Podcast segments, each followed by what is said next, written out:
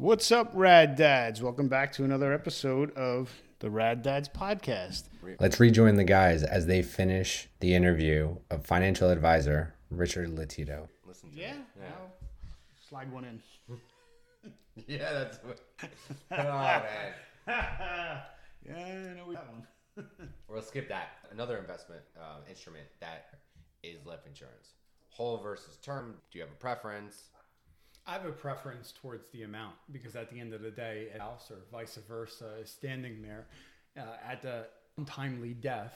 They're not going to care about what type it was, but they're going to care about whether it was the right amount or the wrong amount. So as long as you can get to the amount that will replace you economically, not emotionally, but economically, then that as long as you can afford it, whether it's term, whether it's whole life, permanent, or otherwise, it doesn't matter. Ensuring that you insure yourself and or your spouse at the correct amount. If you make a hundred grand a year, right? Easy numbers. What is the that you should be having life insurance? That's a great question. That if God forbid something happened to you while you're crossing the road and your attorney is question to the person that ran you over, right? So if they're sitting there and saying, "How much uh, do you want for you know your client died?" You know, uh, Mrs. Smith, how much do you think we should ask for? And what is she going to say? As much as we can ask, between 15 and 20 times uh, your uh, earnings.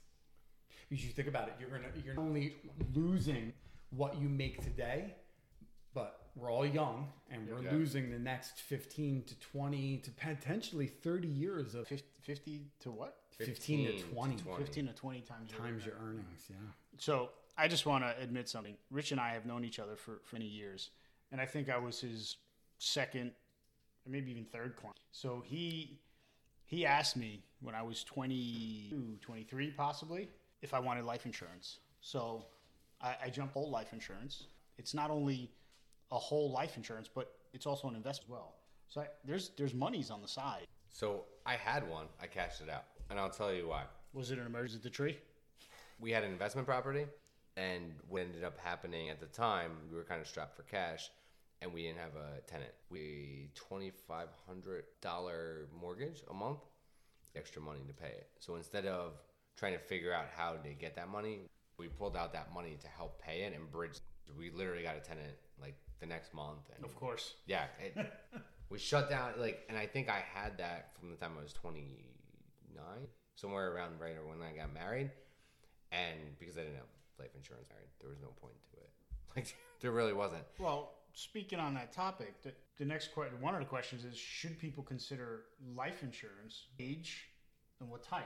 Yeah, it's, it's going to depend uh, again on the, the situation. We want to understand where you are in your life. Do you have uh, someone uh, to protect? Uh, you know, God forbid if you don't wake up the next morning, are your children, your wife, your spouse going to be able to survive financially without your point about the type? I care about handing the spouse a, a check for five hundred thousand dollars or a million dollars, and unfortunately, I have had to have those conversations a few times with clients, and it makes that time, especially with younger families, that much easier to uh, to know that there's money's going to be coming uh, from a permanent plan perspective. You want to mention that it is a non.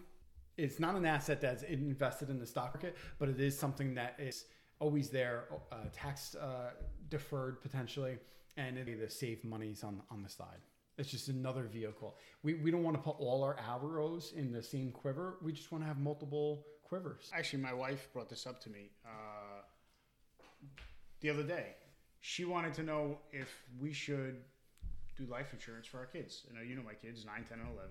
People typically getting life insurance for their kids? Yeah, yeah. It just depends what, on what uh, type, whole, term? It, it would be uh, per that So, point. whole. yeah. Okay. So, this is one of those things that I have. I, I don't know. I have almost an Italian like point of view. Is that like life insurance? Something's gonna go wrong. Ah, I see what you're saying. Right. So you're asking for it to happen. Yeah, and for me, if if something were one of my children, and God forbid I I handle it like Patrick did, but if something were like were to happen in my in my life like that, I don't give a shit. Like like the money like or something like that or a million dollars from their passing, like that's not going to fix it. That's No, not going to help sure. me. So the only thing that I would care about is all right, I have to pay for for the funeral. I'll have that money there. I won't be worried about that. I just think like you're getting the malak on you. Yeah, yeah. Like all that was going through my mind.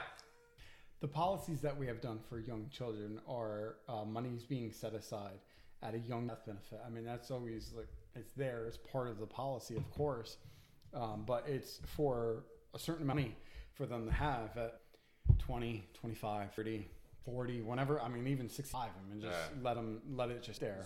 So you're saying it's more, it's less about term and probably about whole from that perspective. From that perspective, yeah, because it would be about tax uh, cash growth. It literally took me years to understand the difference between. Can you can you explain that? Term is you're renting, leasing a period of time 5, 10, 15, 20 years, 30 years. And then after that period of time, you have nothing to show for it. If you haven't filed a claim against it, you, you lost it. I I mean, it is what it is. when you saying fin- filing a claim against it, it You're if you dead, haven't, Sal. if you haven't died, if you haven't died, okay. I just wanted to make sure that when you file a claim against the policy, it's not like your you know regular car insurance. You're filing a claim because you got into an accident. You're filing a, a claim on your life insurance. You're you're six feet under. Yeah, Or your ashes, whatever. you're not. Yeah. Yeah. Okay. Whereas a permanent policy, you can use it, uh, you can use cash values while you are still alive.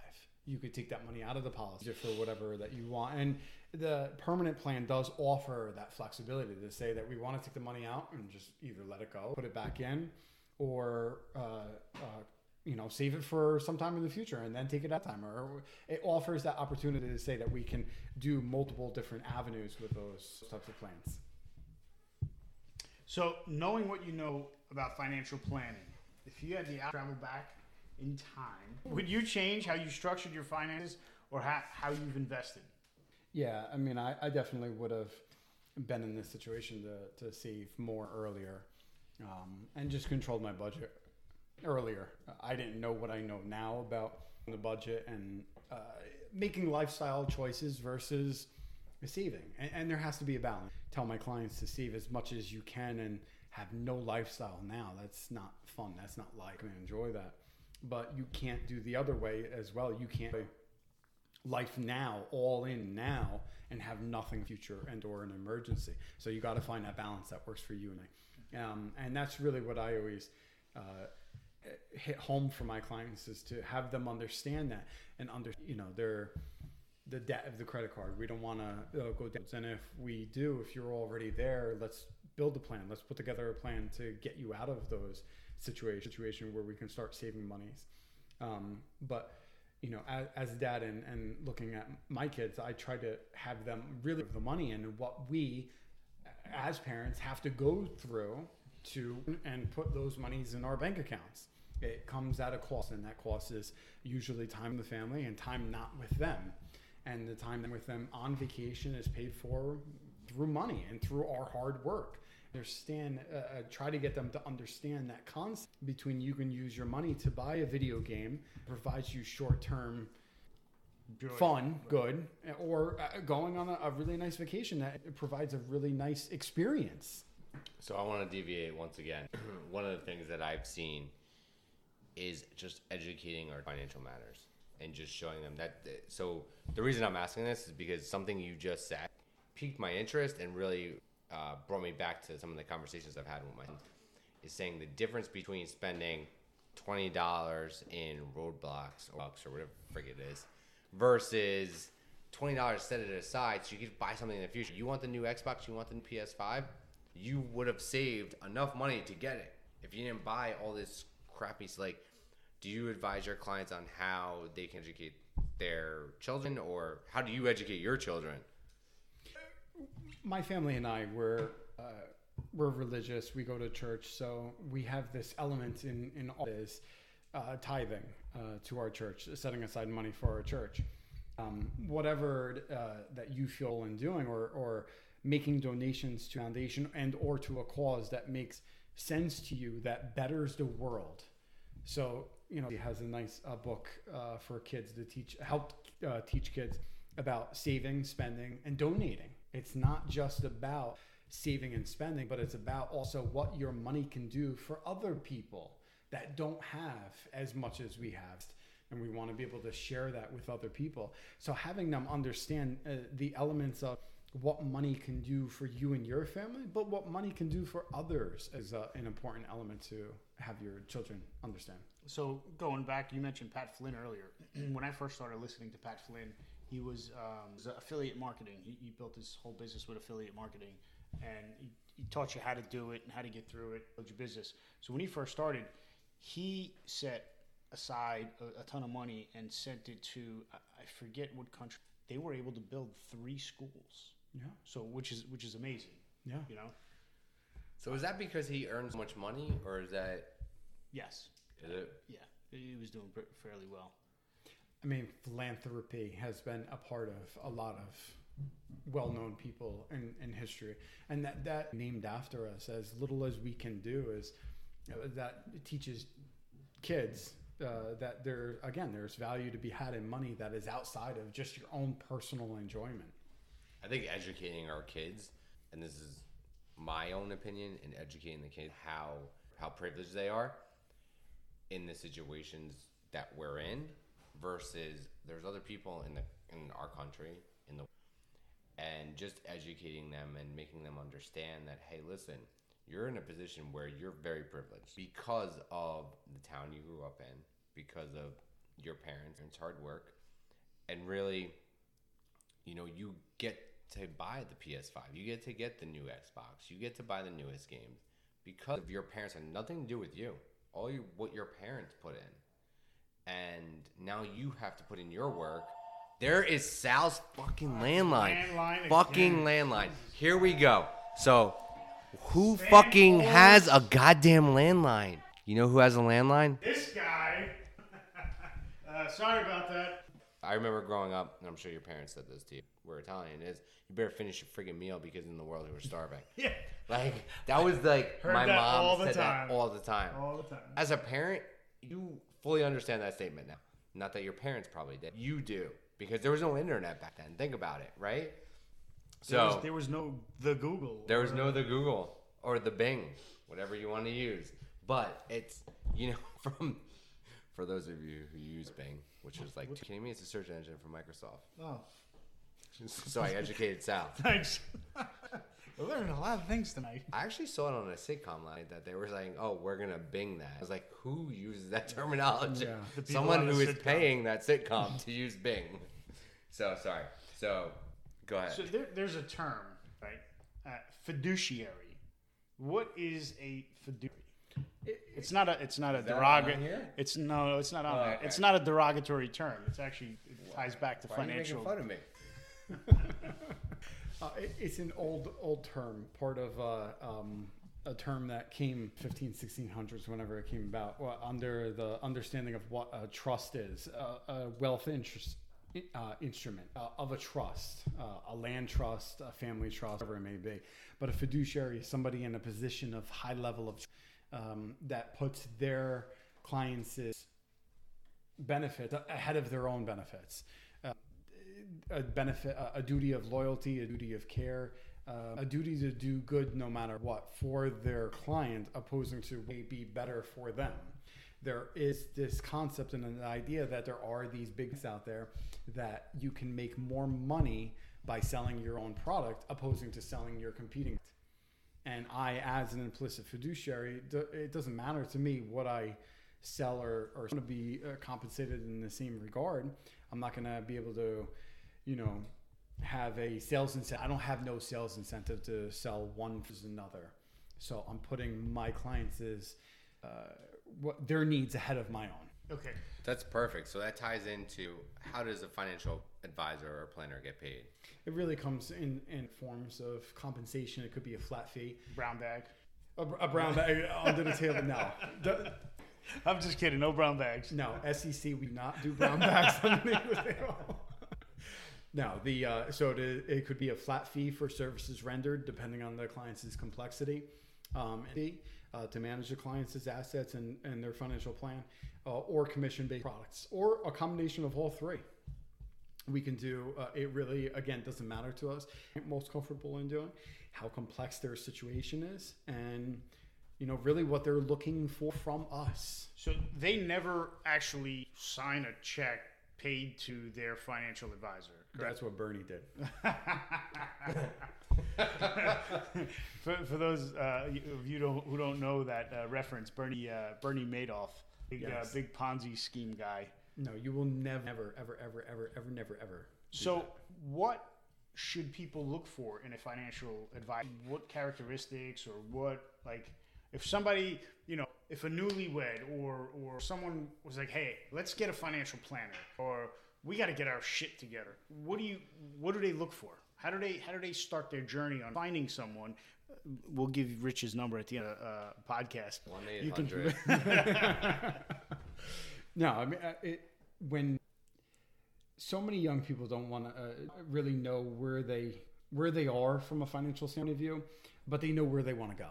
So the the financial advisor helps build out that roadmap. You know, go left in the road. Do we go right in the road? We have this hazard coming up. What what should we do at that time? The financial advisor is there as an educator to help guide them through these various financial questions and concerns as their life goes on. Really, just starting at a, the beginning and understanding that we all want to get to retirement. That's one obvious goal. Another one would be that if you are uh, planning to have children, to save uh, for you know to pay for some form of education, uh, what the client's goals are and where they want to go, and then building a plan around that uh, those ideas. But what does somebody look for in a financial planner? Like what key characteristics? is someone talking is someone talking with them and understanding them or is somebody talking them and trying to sell them something people have this idea of who a salesman is versus somebody that's sitting before them and it's truly an ad for me or this person just wants to make a few bucks and get out the door So a fiduciary financial planner is key. yeah yeah, So I, I would I would say that you need to understand of what conflicts your financial advisor have has or does not have. So what advice would you give to newlyweds or new fathers or expecting fathers as far as finances and, and you know what to expect? You know, I I, lo- I love the idea of a nice wedding and enjoying it for family and your friends, but there's a, ho- a home that needs to be bought and, and, and built and, and taken care of that wedding. And the wedding sometimes is prohibitively expensive that it doesn't allow for just earlier than later. So is that a New Jersey thing, North Jersey thing, or is that like a? I know I'm being hundred percent honest. Like because the amount of money North Jersey, Long Island, New York spend on weddings is astronomical, right? In, in wedding versus a South Jersey wedding. I'm just curious if that is something that is regional or is that is that more common? I would say it's it's probably say it's definitely more coastal situations than I mean I don't know exactly what they do in the Dakotas, but But it's funny. It's funny you say that. Pretty sure they're not spending. the whole It's funny you say that because I was having a conversation. I think uh, in the process of when my wife and I were planning to get married, or, or yeah, planning to get married and, and, and organizing everything and go wedding halls and and I was talking to this individual, happened to be from, the, and I, and I told him, you know, it's crazy what what weddings cost, and the guy almost fell over. But where? Uh, the Venetian. All right, never mind. So we're in the same boat. You got married at the Venetian. I got married at Seasons. Yeah, so okay, so- it's literally the same boat, So same owner. Cra- So- crazy, crazy. So, your advice to, to newlyweds? Yes, it's it's it's lovely to have that grand wedding, that Cinderella wedding, but if you can forego it and just make it a little smaller, save a lot more money, and plan for the future with your your other, do so. So And- I want to put helps. this in more perspective. Don't be Sal and Rob, right? don't be South Robin Rich. yes, yes. you did the same thing. Good luck convincing your fiance or future wife. You know what, man? My, my wife and I said so many times. If we can do not even so much a destination wedding, but even a, a wedding in a, in a vineyard you- with the immediate family, it's nice and small. Yeah, yeah. So we thought about the destination wedding, but it was ended people, though they couldn't come. Do you really want to? Just. But for the amount we spent, it probably would have been more more impactful for us to do a destination wedding. because honestly, you think about, you remember everything that happened that day, unless you're like some some people I know who, who drank a lot and end up forgetting some things. But sorry, I can't, help but laugh. But the reality is, if you're in North Jersey, you're spending fifty grand for a very nice wedding in, in a venue that supports that. Or you go to destination wedding. I had a friend who rented out three mansions in North Carolina, I believe. Wow. Outer Banks. I probably spent less than we for the Venetian that's or interesting. Caesars. Rented out these huge mansions, had it catered, and had all his friends and family. It was it was incredible. It was That's a a great, great wedding. idea. Yeah, it was a great wedding. Just finding the balance between wedding cost and, and saving for the for maybe is again, it's always about balance. So right. So the key takeaway is balance. You know, uh, figure out your lifestyle, a, a, a, a- a balanced lifestyle. You're not you're not partying like a rock star every night or weekend. You're not wearing uh, you know Louis Vuitton shoes or you want to wear Valentino suits. But find that balance. Yeah. So you can live and you can put money away at the same time. Absolutely. Planning for the future. For the future. Is there anything else you want to ask? Uh, I don't have anything. Rich, is there anything you'd like to add? Something maybe we didn't cover that you typically get action from clients or No, I would I would just uh, encourage everyone to ensure that they do the two things: uh, control your budget and and teach your children early about money. that I wish they would do in school is teach our kids how to balance a freaking Yeah. checkbook. Yeah. Who balances is a checkbook anymore? uh, well, balance something. Did you have a checkbook? I did. You, you no, do you? I do because there's that random time. You know the where- only person in my house who has a checkbook is my wife. She balances a checkbook. my wife. I do not.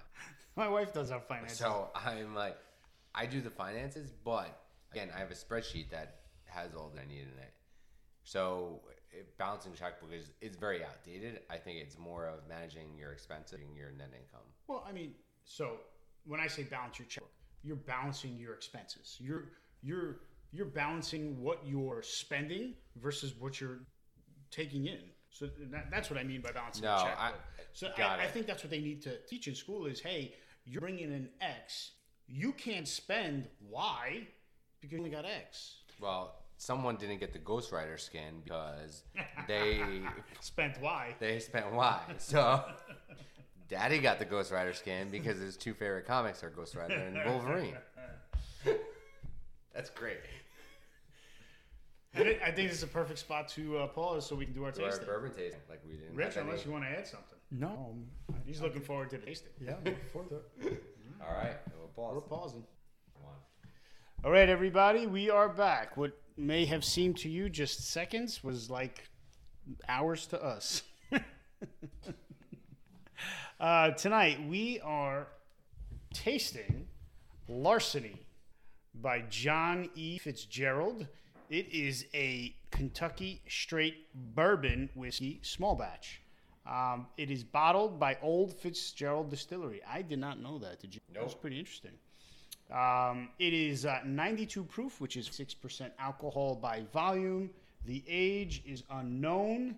Um, uh, batch size, I do not know. Well, small, right? Batch size, small batch, Yeah, it's literally a batch on it. small batch. The. That's the batch size. Uh, mash bill, 51% corn to, to be considered um, a bourbon, but it's a wheated bourbon. It is not made with um, uh, barley or, or, uh, for, for, or, Jesus Christ, I got a brain fart here. Hey, What's going on? How many glasses did you have of that? We're about half bottles. I blame you. Uh, awards. It got the double gold at the SIP Award in 2019. What the hell is a SIP Award? New one. Yeah, I've never heard of the SIP Award. Uh, it got the gold in uh, San Francisco World Spirits Competition.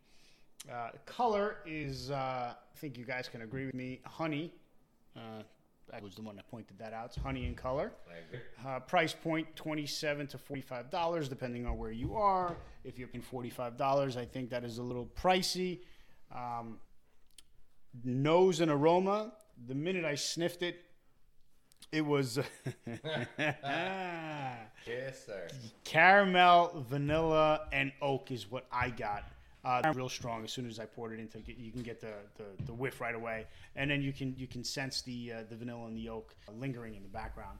Uh, tasting notes: We always taste our bourbons neat, so we can get the full taste of the bourbon. Um, I, it is a slight burn, but smooth because it is a wheated bourbon, um, and and that's where you get a little bit of sweetness. So, uh, the finish smooth and sweet. Overall, great tasting, easy sipper. Uh, I believe it's well balanced. Um, not for, for, the price. I, I, I, think you can't beat it. For, um, I, I would I would buy this to, to have this. You know, uh, it's one of the top rated ones that, that I've seen. I've been trying to taste, but I think from a rating perspective, we should turn it over to our guest first. Uh, yes, I was gonna have him rated, but I was gonna say I was I, I used to drink uh, Buffalo Trace. I used to keep a Buffalo Trace just to be my go-to every night during the week or something. I, I, you changing it up? I think I'm going to Larceny, oh man. my god, I can't believe this. Yeah, I think this I'm going to go to Larceny. Around here. So not bad. Um, but I'm going to turn it over to our guest and and get his uh, perspective on the Larceny, and and then we have changed our not not points. So you can you, you can go through your tasting and aroma if you'd like, and the finish, or you can just give us your ranking, however you choose to uh, partake. No, I, I do agree that it was a very uh, Cari Vanelli, but I'm getting a little uh, after on the, the empty glass. With, with, with, with a little choice. tobacco, a little. Oh, really? Yeah. It smells like funny you say that because I think nice, that's calm, quiet cigar. In the tasting notes? Uh, no, actually no. The aroma is uh, so the aroma is butterscotch and toffee, but tobacco. That's that, interesting. That might be the butterscotch and the toffee. make it make a tobacco smell. But uh, I will do uh, uh, seven and a half barrels on. Uh, seven and a half barrels. Woohoo! All right. The uh, the larceny. Very good. So Rob, I think it's. I agree with all your notes. I think um, the non-complex bourbon, from my perspective, I think the tasting is is definitely smooth. But I think I'm gonna go uh, seven. Seven barrel. I like. I think I am going to join you with the uh, seven barrel. Um, and I think this is going to be a um, this is going to be a bottle you're going to see on my mantle quite often. That's good. I'm here. I'm here quite often. We will enjoy larceny quite often. it, it, I think this is going to take the place of Buffalo oh, Trace. Oh, I don't know about that. Oh, that's. Oh yeah, you're head over heels with oh, Buffalo Trace. You got a love fest with Buffalo. happens. So that's our bourbon tasting. I am going to let our guest do the dad lesson. I would say the dad lesson of the the eBay should be to control the budget as as best as you can. Yeah, find a balance between uh, enjoying your life now and saving for tomorrow or, uh, or those emergencies, but also ensuring that we teach our children the value of money and uh, what money can do for our families and for other people. Rich, thank you very much for joining us. And if anybody had any me. questions or they'd like to reach out to you for any advice or some guidance, how can they find my office line is 201 383 2277. That's my office line. And we'll put that in the liner notes. All right. Well, I think that concludes our uh, financial planning interview night. Rich, thank you very much thank for you. coming thank out. I appreciate it. I know it's arrived. I'm glad you were able to make an in-person interview. Thank you for having me. We had a, we had a good time. Rob. That's a wrap, bitches. and we out. Thank you very much for listening. Be sure to tune into our next episode. If you like what you heard, share with someone you like or maybe dislike. Follow us on Facebook, Twitter, Instagram, Tumblr, iTunes, Podbean, Google Cast, Pandora, YouTube, Your Sister's Ass, and Spotify. Be sure to smash that subscribe and follow button too. If you have any questions or comments or want to give us some feedback, you can hit us up at the Rad Dad Show at gmail.com.